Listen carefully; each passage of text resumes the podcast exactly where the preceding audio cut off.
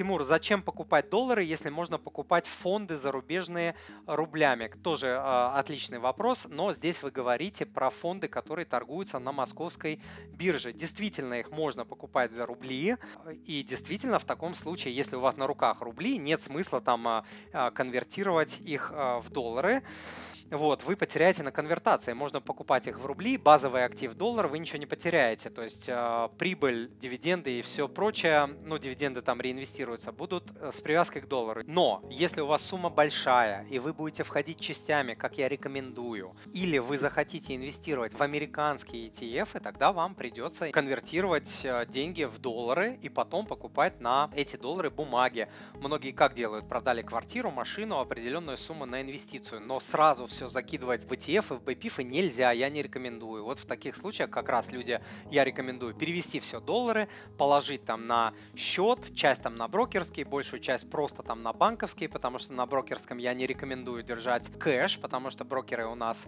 а, история большая, банкротство, которые сливали деньги клиентов и, и даже ценные бумаги сливали, не говоря уже о, о деньгах.